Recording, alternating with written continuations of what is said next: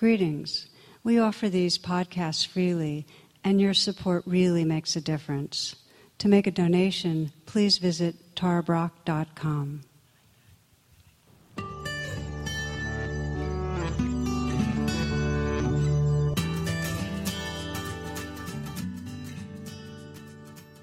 like to begin by um, saying how much appreciation I'm feeling for um, the quality of your your practice and your efforts and your intentions. Uh, just really feeling, felt this through the groups and in the hall, this, that there's this real choosing of presence.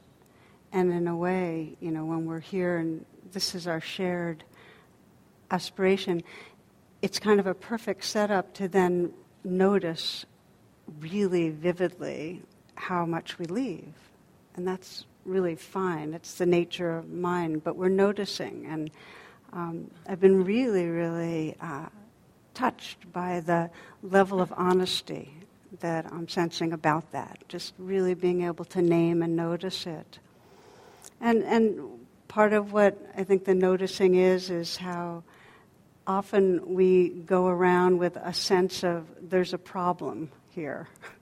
I'm something I'm struggling with something. I've got to figure out a pro- I have to solve a problem. Um, how often there's a sense of wanting things different. I mean, how many of you have noticed when it's unpleasant how quickly there's wanting it different? Yeah, okay. And then the big one, and this is uh, really tonight's exploration, which is coming right off of, I felt Jonathan laid out so beautifully the, the energies, the challenging energies that we encounter in working with them, is to continue with that, um, to continue with exploring how we, how we be with. And one of the main uh, layers that we often miss and yet is um, locks us into trance is that not only is something happening that's difficult and that we wish wasn't happening, but we add on a layer of, I'm bad for this. I'm doing something wrong. This reflects badly on me. It kind of goes very quickly from this feels bad to I'm bad. And I'm wondering how many of you notice that. Adding on. How many of you notice that when you're sleepy, how there's also a layer of something's wrong with me in the way I'm practicing? Yeah, okay.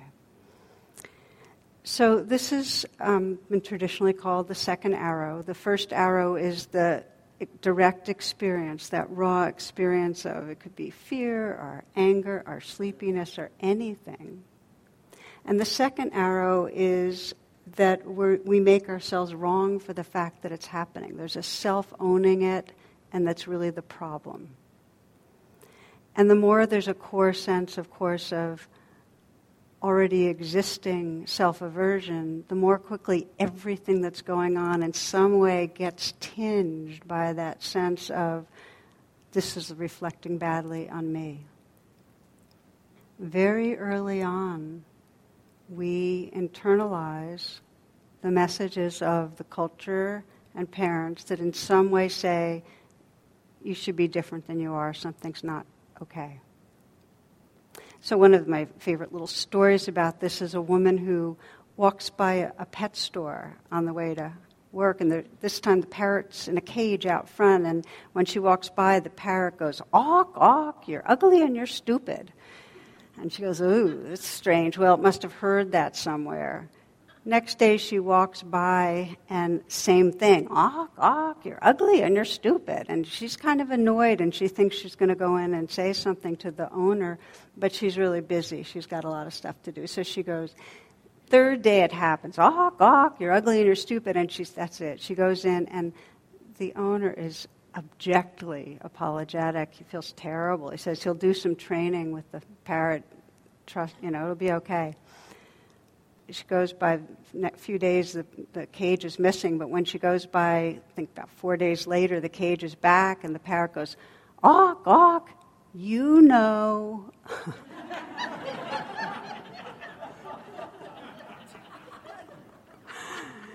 it's in us. We don't have to have other people criticizing us. I mean, we it's you know it's ready to burst out that sense of um, already not okay.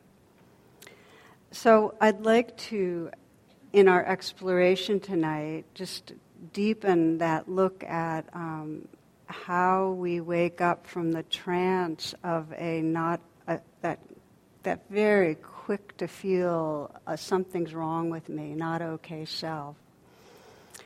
And I'd like to start with a poem that a friend of mine who's a poet sent me just, uh, I just got this yesterday. This is Kaviri Patel. This flurry of snow thoughts inside my mind globe is continuous. No room for sunlight, warmth, peace. I'm stuck inside a pattern I can't control unless I see the woman trapped inside and the one holding the globe. The choice to shake it up again or cradle the scene in her hands till all the cold flakes have settled and quiet serenity abounds. The pattern I can't control unless I see the woman trapped inside and the one holding the globe. The choice to shake it up again or cradle the scene in her hands till all the cold flakes have settled and quiet serenity abounds.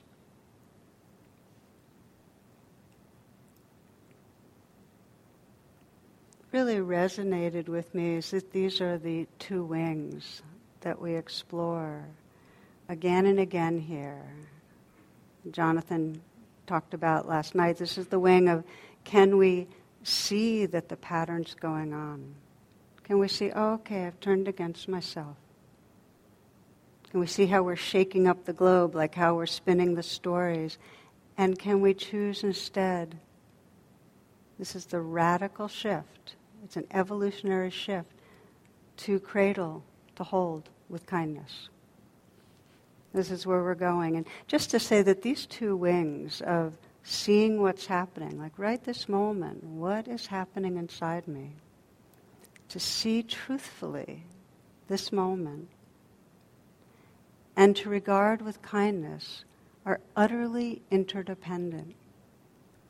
You can't see truthfully what's here if the heart is judging, because the judgment will distort the seeing. You'll just see the old associations that lead you to saying bad self.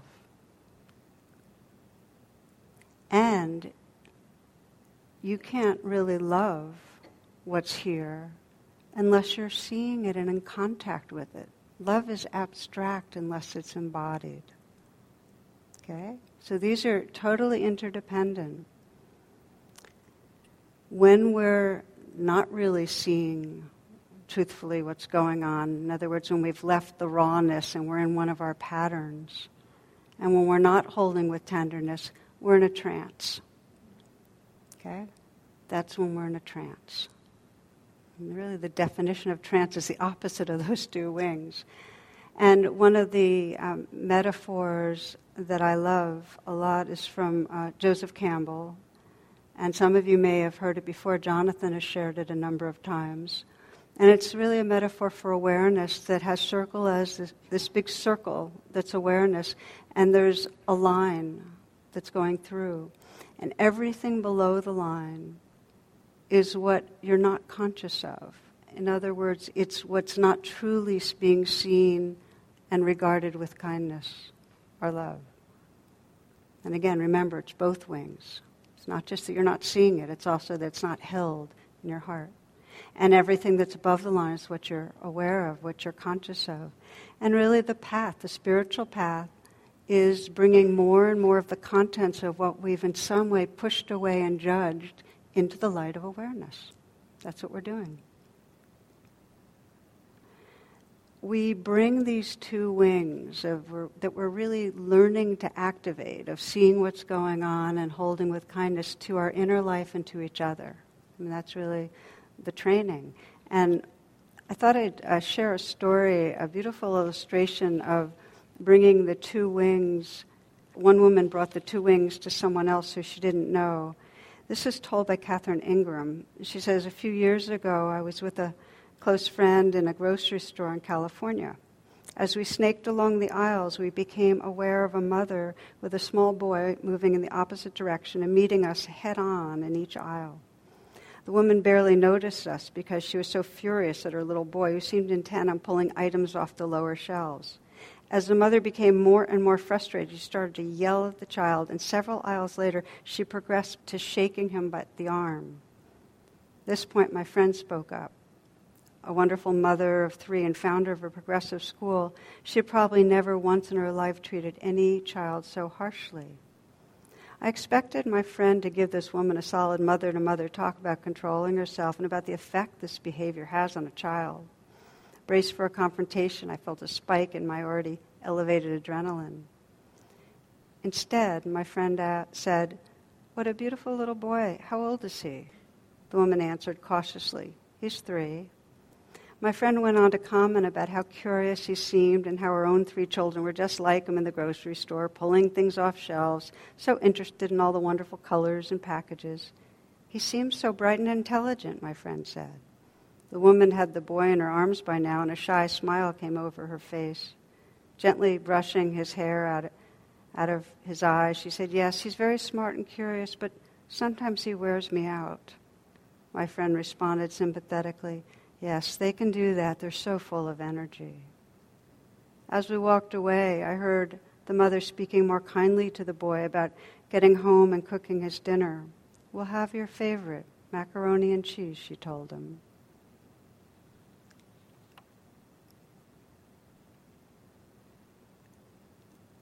I was trying to sense what, what, what touches me so much about that story.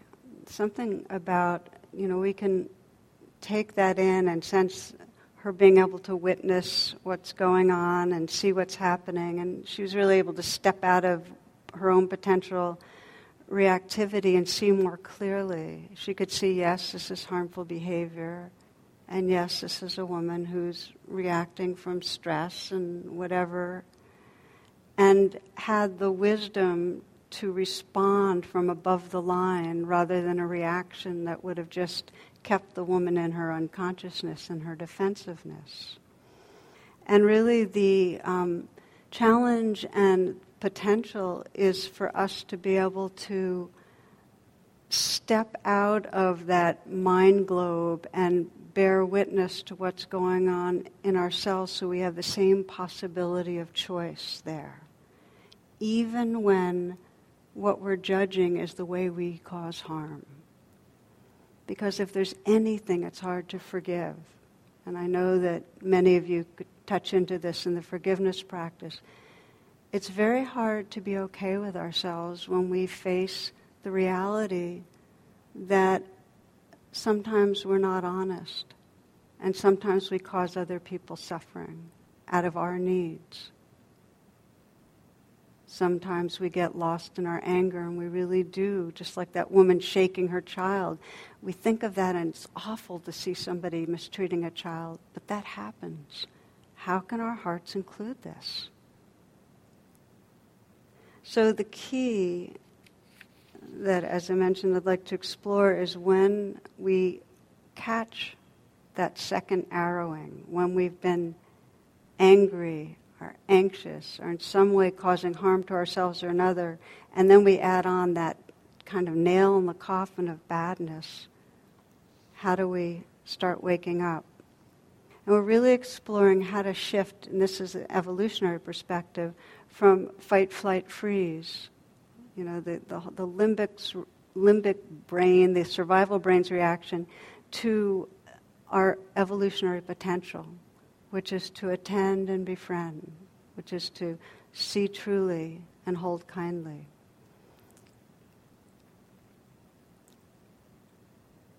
One of the uh, phrases that rings true for me is when I, Sri Nisargadatta, who's a wonderful non dual teacher, says, All I ask of you is this make love of yourself perfect.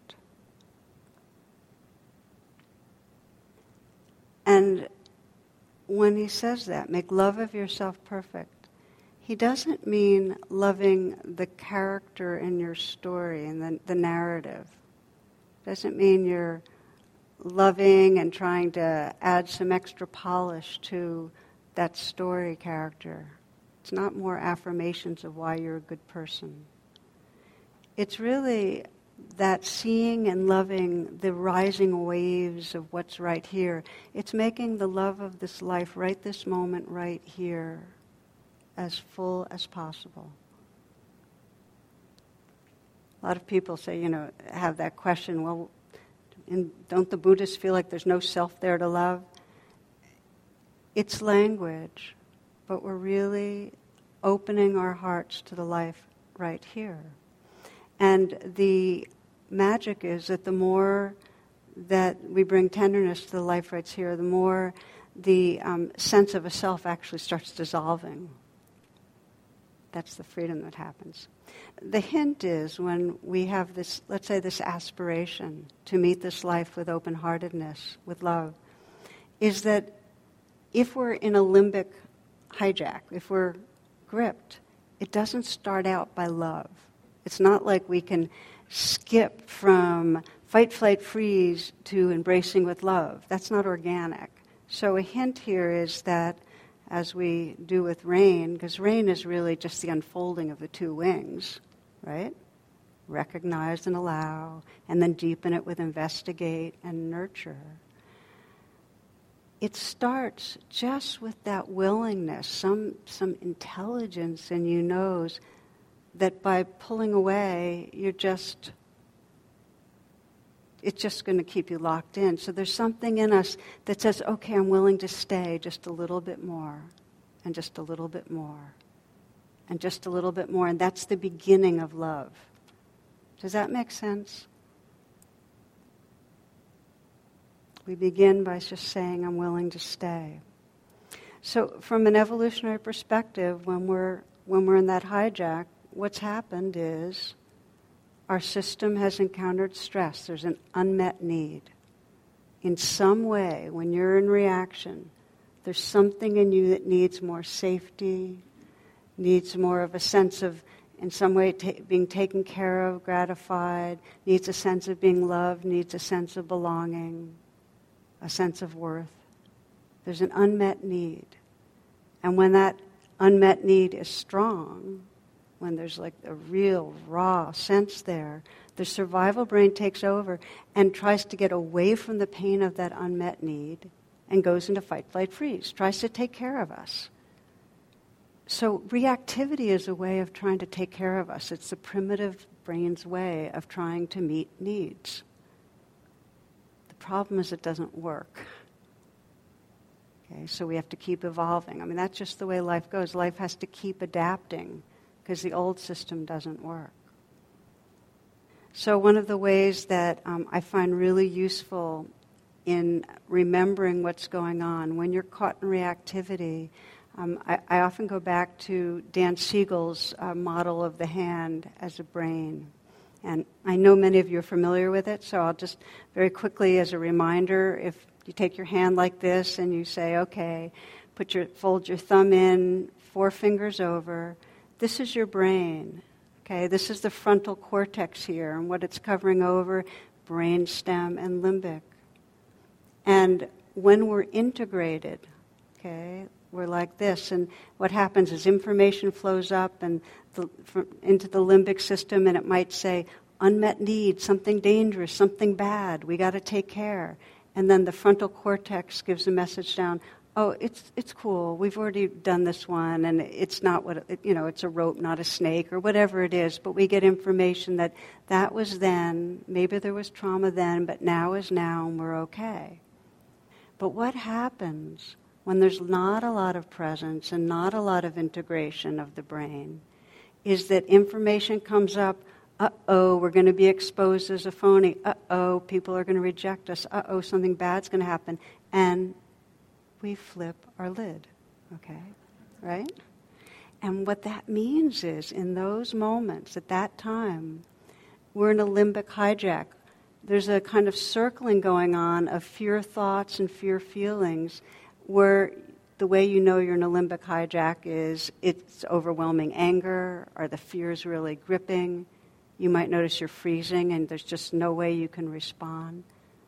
We're in a limbic hijack.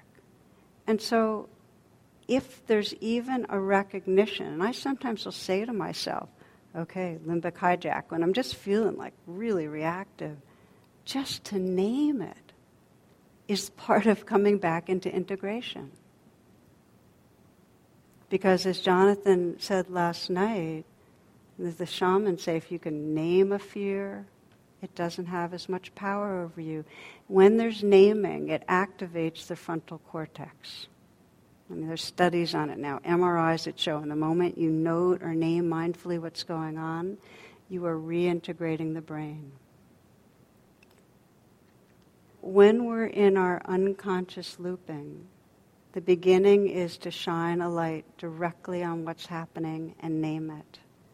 I want to give you uh, an example of how powerful this wing of naming it and including it can be that just happened recently in a conversation I had with my dear friend and assistant Janet, who's here with us, and um, who gave me permission to share this story. By the way, Janet's the name Janet, and she said this, and I looked it up, means the graciousness or mercy of God. And um, as my assistant, I experience that blessing a lot, as many of you know. Um, so Janet and I were having a conversation on the phone, and Janet was telling me all the ways she felt like she was falling short and not doing enough.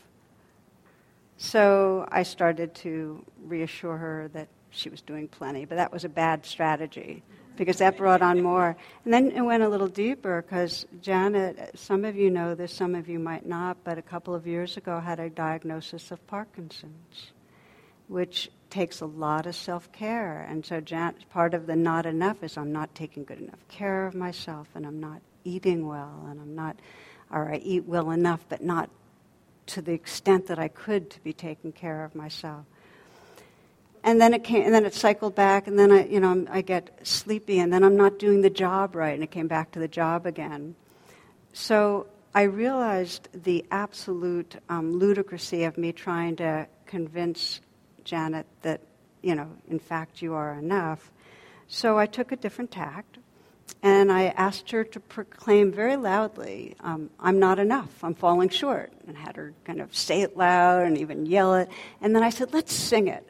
So there we were, and I'm, I'm, I'm driving on the Beltway, and she's, I don't know where she was, but, we, but she says she started singing, you know, I'm, I'm falling short, I'm a loser, I'm this, and I started joining her. We decided to do a duet. And by the way, it comes easy for me because, you know, I wrote Radical Acceptance. I know all about falling short. In fact, Jack Kornfield, my friend, says, uh, calls me the queen of shame because I've investigated it so deeply. So there we were singing about falling short. And, and, and, and any time the, conversa- we, you know, the conversation would go on to something else, we'd say, yeah, but we're blowing that too, you know. we, we just went on and on. We both came out of that feeling so much freer from, uh, you nodding your head there? yeah. Um, from buying in. And that's what it's about it's like there's a very deep looping of thoughts and feelings about not okay. And it takes really shining a light on them. And to do it collectively, for instance, in one group I was in, uh, one person began by saying, um, you know, how deep and intense that sense is of the self judgments. You know, like uh, you know, the more you start noticing, the more you notice them. Just really. And I asked the group, so how many of you are, are in some way working with everybody, all of us? And the the immediate feeling was, well, that itself is healing. Just to know that. Just to know that in this field here, we're all waking up to a loving presence that's here, and all having to bring over and over again that presence to where the tangles are. Every one of us is in that. It helps because it's not so personal then. And that's actually part of truth. The truth is, when we're below the line, it's all very personal. When you even get a glimmer of it's not just me, it's us. It's not my self aversion, it's the self aversion that is rampant in our culture. When you get a glimmer of that, you're already coming above the line. Does that resonate for you? Okay.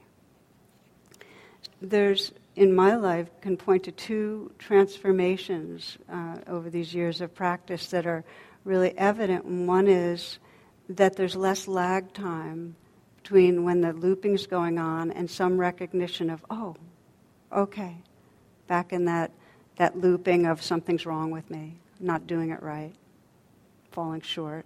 There's, more, there's less lag time. And there's less lag time in at least having some gesture of kindness. And if I can even remember that it matters to be kind, like not to have, I'm not talking about feeling kind. That's, that could be down the road just that it matters. Like right in this moment, just even saying that, that it matters, brings in the possibility and starts reintegrating the heart and mind to be more fully here. Just a gesture of kindness. So, trance, when we're below the line, we're avoiding the rawness of emotion. We're not really contacting it. And we're making things wrong. And it takes a lot of dedication to be willing. It's a kind of courageous to be willing to ask that question what am I unwilling to feel? You know, what is it that I'm running from? What really wants attention? because then we have to tolerate what we've been running from. So, what makes us willing?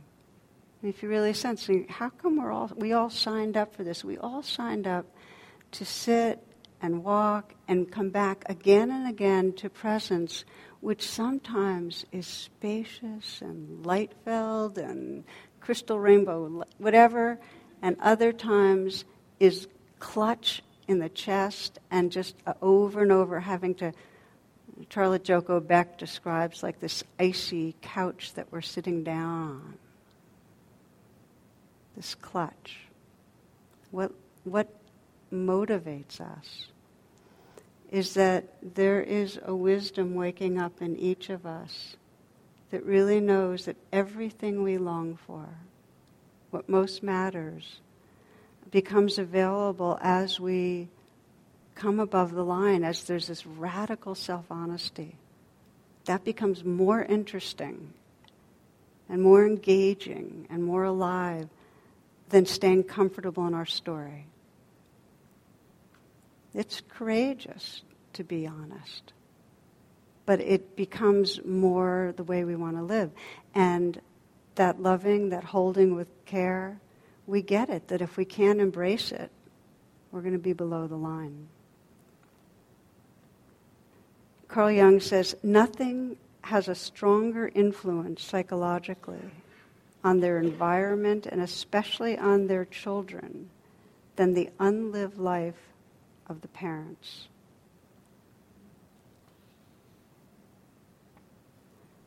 Unlived life could mean uh, always wanted to you know, be a musician or you know hike the Appalachian, but it, it also means the unlived life is what we haven't honestly acknowledged and held with kindness.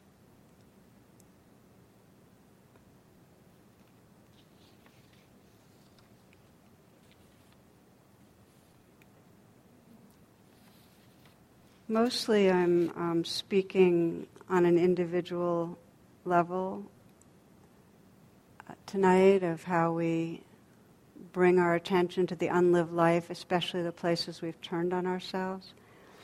But I wanted to share that quote from Carl Jung because it's not just, doesn't only keep us in trance and in prison. When we don't face and open to what's inside us, it ripples out to touch those that we're close to, and it goes beyond that. It goes into our culture to the extent we're not facing what's inside us. There's a story I like to share now and then. It comes, I, I read this book, and this was the very beginning of the book, and it describes uh, an Austrian woman named Clara, and she's made pregnant by her uncle. And when his wife dies, then he marries her. So all her children die soon after birth. Finally, her fourth child lives, very, very sickly. So she obsessively nurses this, this child for two years. So he tried to get away from the nipple, but she'd force him as if that's the only way he's going to live. She's also obsessive about having a spotless house, and she lives in fear of her husband's beatings.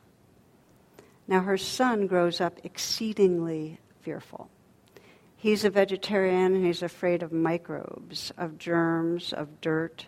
He feels the very blood in his veins is dangerous and it'll bring about defects and feeble mindedness because of his mother and the incest. He's afraid of gossip about his incestuous family. He never has children. He's afraid of tainted blood. He's terrified of cancer, which took his mother's life. Horrified that he suckled at diseased breast, afraid of moonlight and horses, of snow, water, the dark, of judges, of Americans, of old men, of poets. So the question is how could anyone live with so much fear? Here's how he did it. He seized on one all encompassing explanation for the existence of sin and disease and for his failures. It was not a weakness in his parents, in his blood, or in his mind. He was faultless. Others were filth. He could not change his china blue eyes, but he could hang the world they saw. He would identify the secret source of every evil and root it out. He would free Europe of pollution and defilement. Only health and purity would remain. Are such grim and comic facts significant or merely interesting? Here's another. The doctor who could not cure Clara Hitler's cancer was Jewish.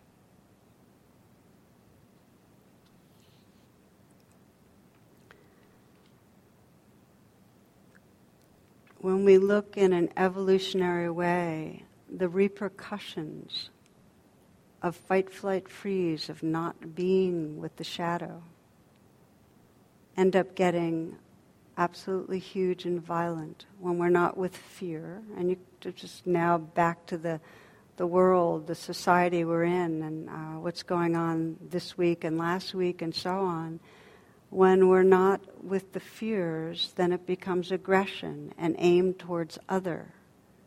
Because we become unreal, we're disconnected, and other becomes unreal. So then, oh, fear. Let's wall out the immigrants. Okay? Let's get rid of refugees. Others are competing for what we deserve. I mean, how else do you explain how those who are living in poverty would vote in ways that would undermine their own needs because of other fear that's not really open to. We don't see our own biases when we're not open to what's inside, our own grasping for privilege, for power. That perpetuates this, this culture of violence and injustice towards non dominant cultures. So I bring this all up because we are practicing not just to evolve an individual psyche, but really to evolve our cultural psyche.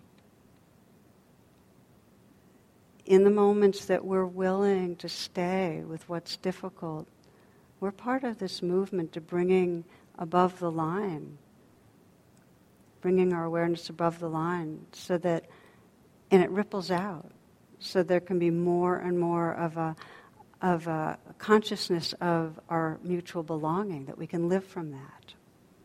So let's look a, a little more closely now at how, within our own psyches, when we're caught in a limbic hijack or when we're caught the second arrowing, how we disengage it.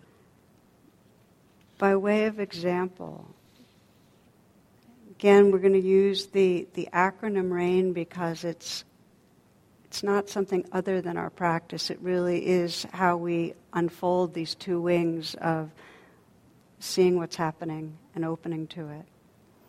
The example I'd like to give you is a woman I worked with some years back. She was in one of those generational sandwich crunch things where um, she was visiting her father in a nursing home once a week. It was about an hour from home, her home. She'd, she'd make calls in between. And when she'd visit, he was really lonely, and she was kind of in a rush. And whenever, as soon as she'd start leaving, he'd already be asking about when she's coming again. And he'd always say, "I know you're really busy, and I know you have better things to do." But there was some grasping. And then she was the other side of the sandwich was her son, who was in middle school, struggling with some learning disabilities and angry, withdrawn, wanting attention, but storming away when he got it.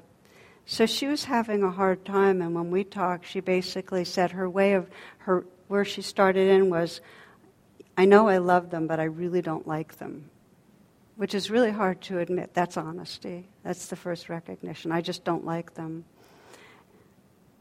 and I feel like I'm hard-hearted. You know, I'm just hard-hearted. So the allowing was simply that she agreed to let that be there that she was going to stay.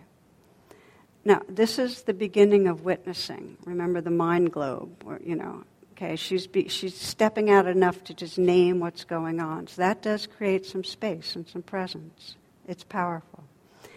So then she recognize it, allow it. The investigating and getting more intimate, I often think of it as a U turn where we're going from, you know, I don't like them, and here's what's going on. And we're going directly right into our body and our heart to say what is really going on in here. And this is where the courage comes to, to say, what, what really have I been unwilling to feel?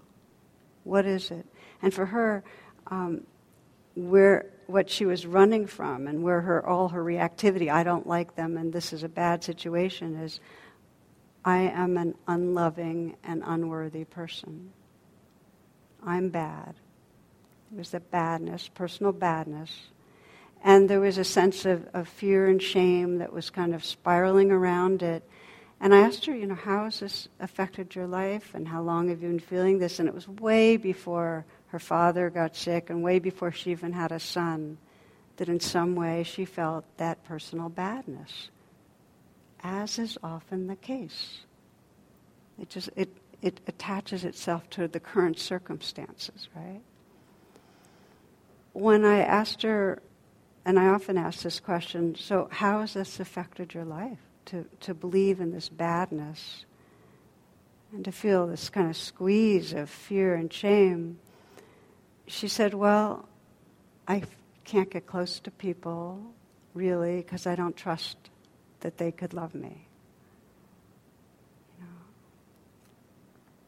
And it was at that point, that was when there was, and I, and I often describe this as ouch, as that was when the suffering was, she really got it that there was suffering. It was like that sense of, okay, this being right here is having a really hard time.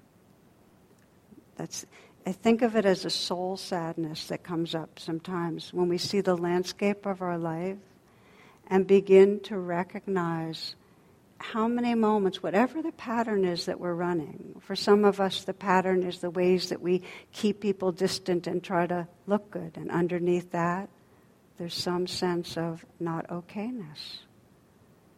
Or pattern might be the way we hold on tightly to people and try to get their approval or get them to see us again. Something's not okay.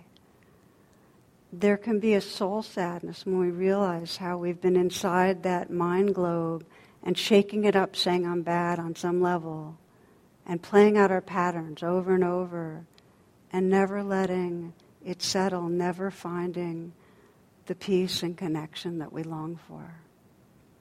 So for her, that ouch was a sense, that was when she, she touched that. And then I asked another question. This is all part of investigating, of really contacting. So, what does that place in you, that ouch place, most need? And I invite you to, to ask yourself that when you're deepening those wings of presence. Know, what does this place really need in this moment? Because when you ask that, you're giving, you're creating a communication between the vulnerability and the most awake potential in your being. When you sense what's needed, and for her, what was needed was a sense of really being held, really being cared for, really feeling that. When you get in touch with the need, the part of you that's most awake has all the potential to care it actually activates that place to respond to the need. Okay? So for her, that was when we could move to nurturing, which was really to put her hand on her heart. And for her, just a simple phrase, it's okay, sweetheart. I'm here, I'm here, which was coming from the most awake, most caring part of herself, was what she offered. When we have activated the two wings, recognized, allowed, investigated, nurtured. The most important moments are right after. And I want to say why. You might consider when there's a real rain, okay, it comes down and it nourishes the earth. It's after the rain that everything flourishes, that life is able to express its fullness. So to be able to, after we practice rain, and by the way, it's not like rain always goes to the fullness of our potential of wisdom and love, it goes to a degree. But to pause and sense and get familiar with, get familiar with the taste of freedom that comes right after. I asked her, you know, what would your life be if you were no longer believing you're bad? You can try that on yourself. And what would it be like? I mean, really, just sense in this moment if you, you really did not believe that anything was wrong, what would that be like?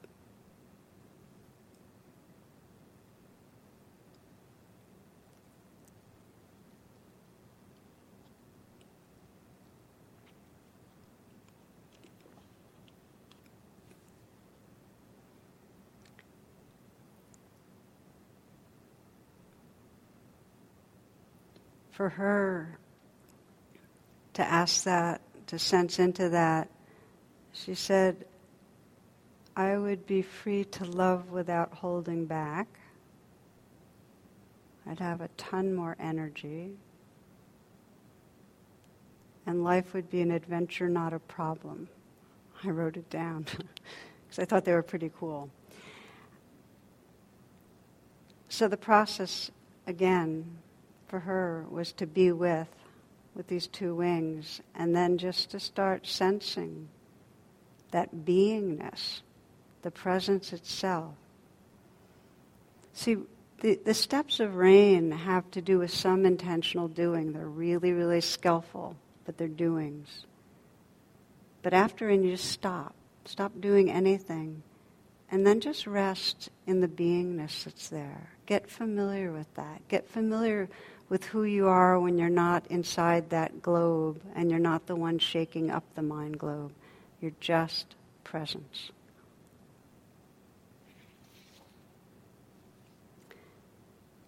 Sometimes when we take these steps of rain and we're investigating, getting in touch with what's going on, and we feel that clutch of, that kind of core, core clutch of rawness, it's not possible to o- offer compassion towards ourselves.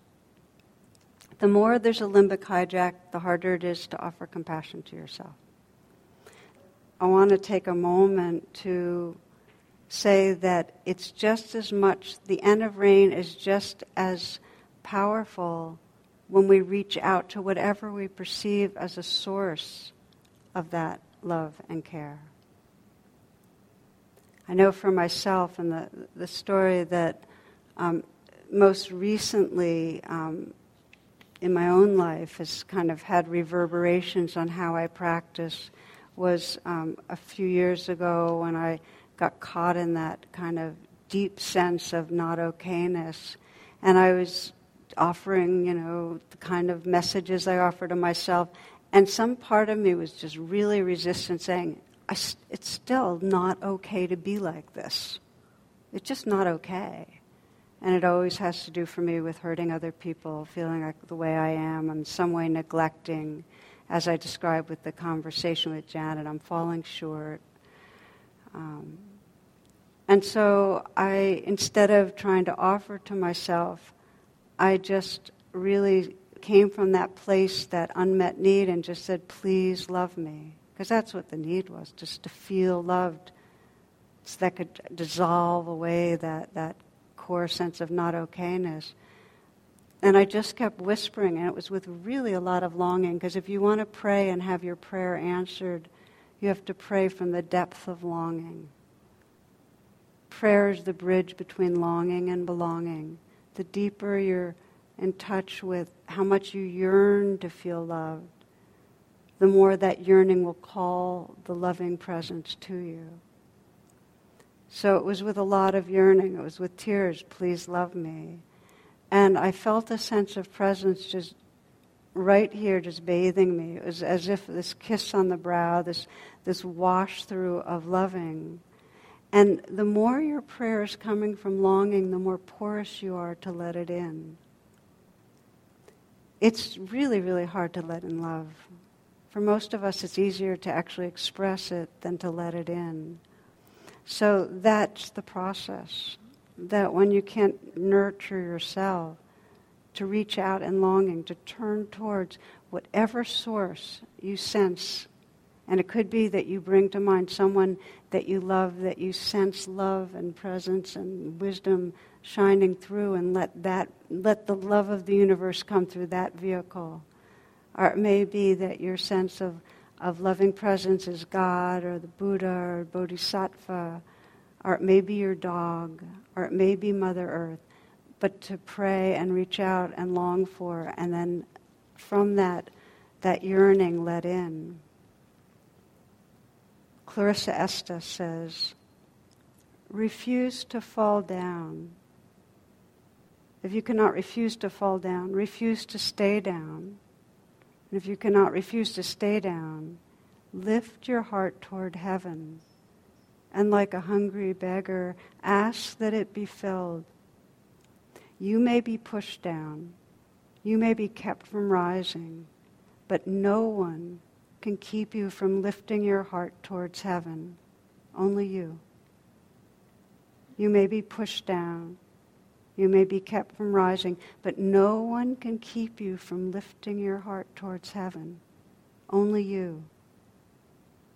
It is in the middle of misery that so much becomes clear. The one who says nothing good came of this is not yet listening.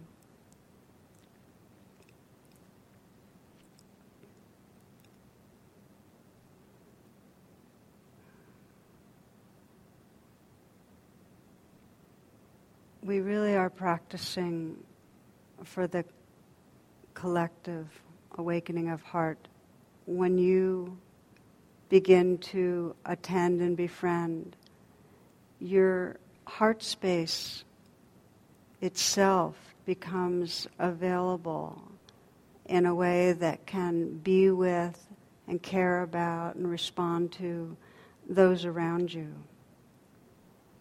We start, we start living from an enlarged belonging. And um, as part of closing, I'd like to share a story that I have been including in talks from for probably 20 years now. And um, I used to just include the first part, but I learned the second part two years ago or three years ago. And um, there's a, a beautiful book called Offerings at the Wall. It has this whole selection of like 90,000 letters and mementos that veterans from the um, that left at the Vietnam Veterans Memorial in Washington. How many of you have been there? Good number. Then you know these these letters. So they're collecting this book, and I want to read you one of them. Dear Sir, for 22 years I've carried your picture in my wallet. I was only 18 years old that day that we faced one another on the trail in Chu Lai, Vietnam. Why, did, why you did not take my life, I'll never know. Forgive me for taking yours. I was reacting just the way I was trained. So many times over the years, I've stared at your picture and your daughter. I suspect each time my heart and guts would burn with the pain of guilt. I have two daughters of my own now. I perceive you as a brave soldier defending his homeland. Above all else, I can now respect the importance life held for you. I suppose that is why I'm able to be here today. It is time for me to continue the life process and release the pain and guilt. Forgive me, sir.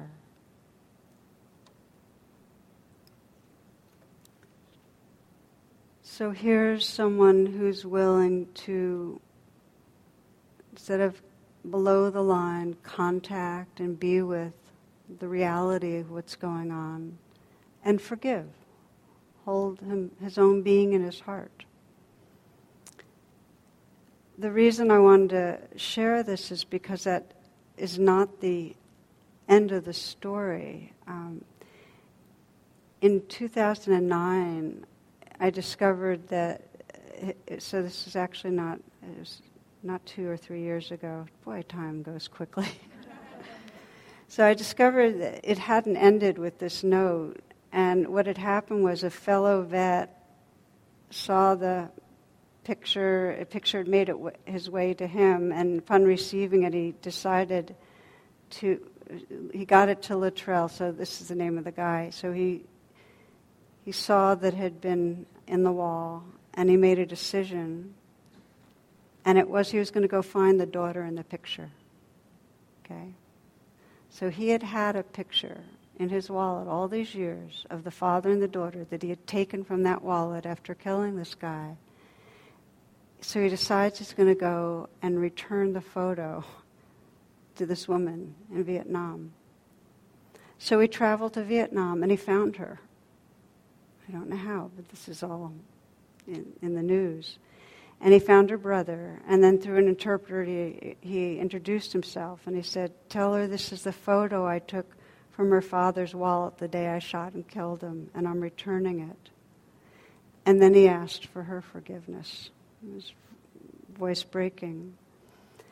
And then this young woman started crying and embraced him, and they're sobbing together. And later, her brother explained that he and his sister believed that their father's spirit lived on in Richard, and that on that day, their father's spirit had come back to them.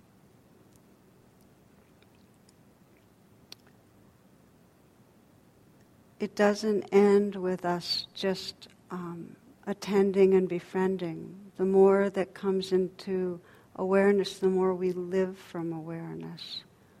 And we're able to make amends, and we're able to say, oh, you know, I've been dishonest, but I really want to be honest, and I care. Or we're able to say, I hurt you, and I get that I hurt you, and I care. We're able to be honest. We're able to move on. We keep evolving when we've recognized and the biggest thing that I think happens is that as we become more real to ourselves, we're holding and honoring what's going on inside us, others become real. We're not just seeing the mask, we're seeing really who's there. They become vulnerable like me.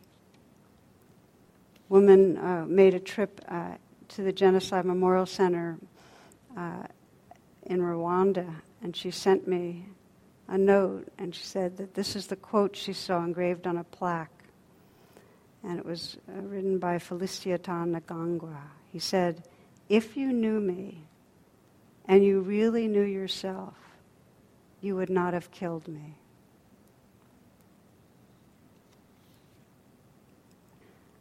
So, this is our evolutionary potential to know ourselves, to know the beingness, to know the vulnerability and the beauty of these hearts, to see that in each other, and to live from that. To just step, and, it really starts with sensing, oh, this pattern in that mind globe that's replaying, and to be able to step out some and notice it. And then from inside and outside and all over, embrace it. And then have that heart that sees in each other who's there. It's like Mary Oliver said, she, she goes, So every day, so every day, I was surrounded by the beautiful crying forth of the ideas of God, one of which was you.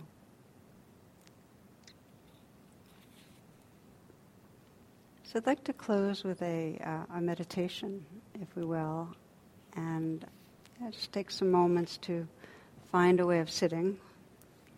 It's a pretty short meditation.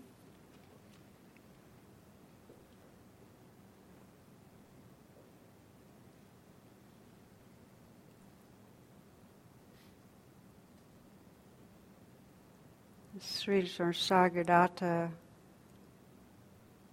says, all I ask of you is this to make love of yourself perfect. And what would it be like if we really committed our hearts to embracing the life that's right here?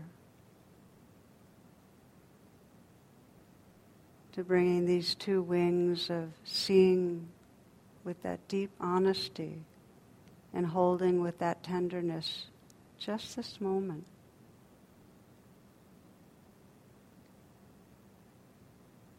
So you might explore for yourself, sensing into the life that's right here.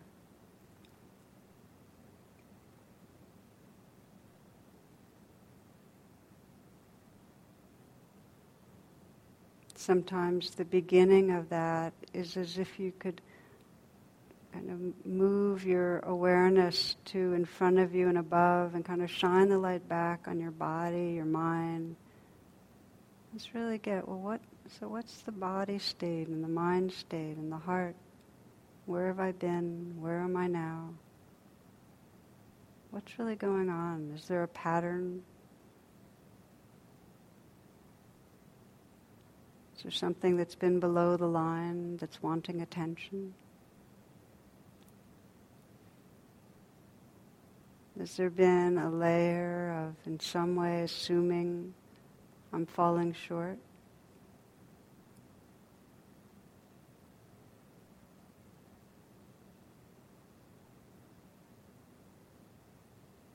Just shine a light.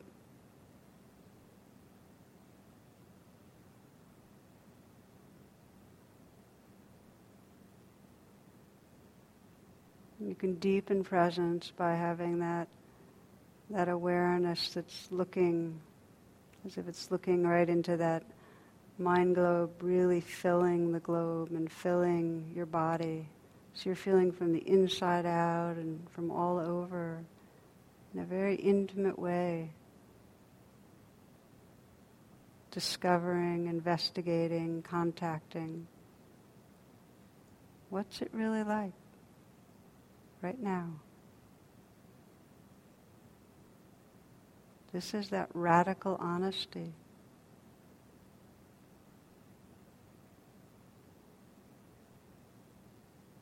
There's a place that most needs attention, bringing the attention.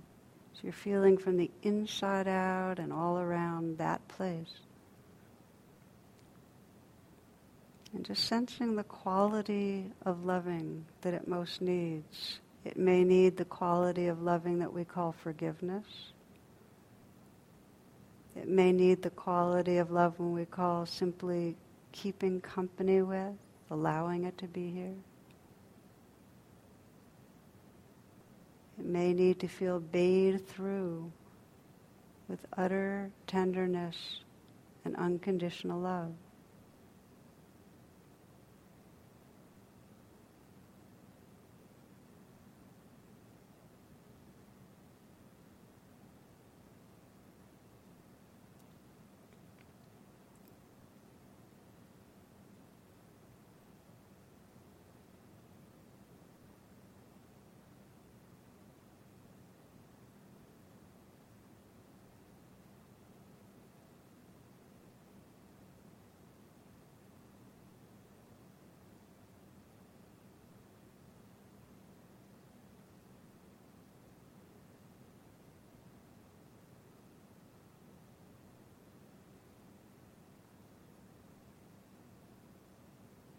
Sense after bringing these wings of honesty and loving to the life that's here, what happens when you just rest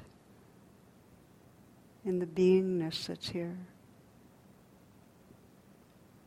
Who you are when loving is full.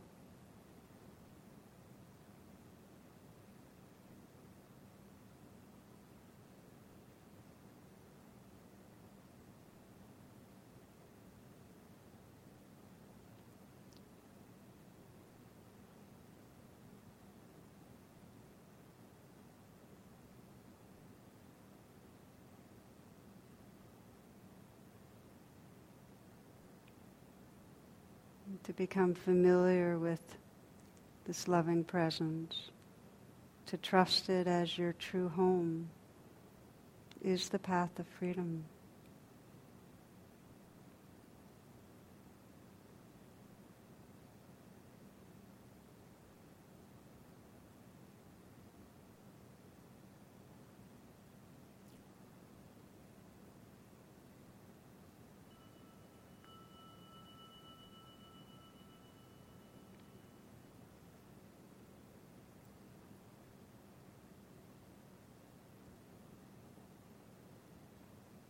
So thank you for your presence, your attention, and your beautiful hearts.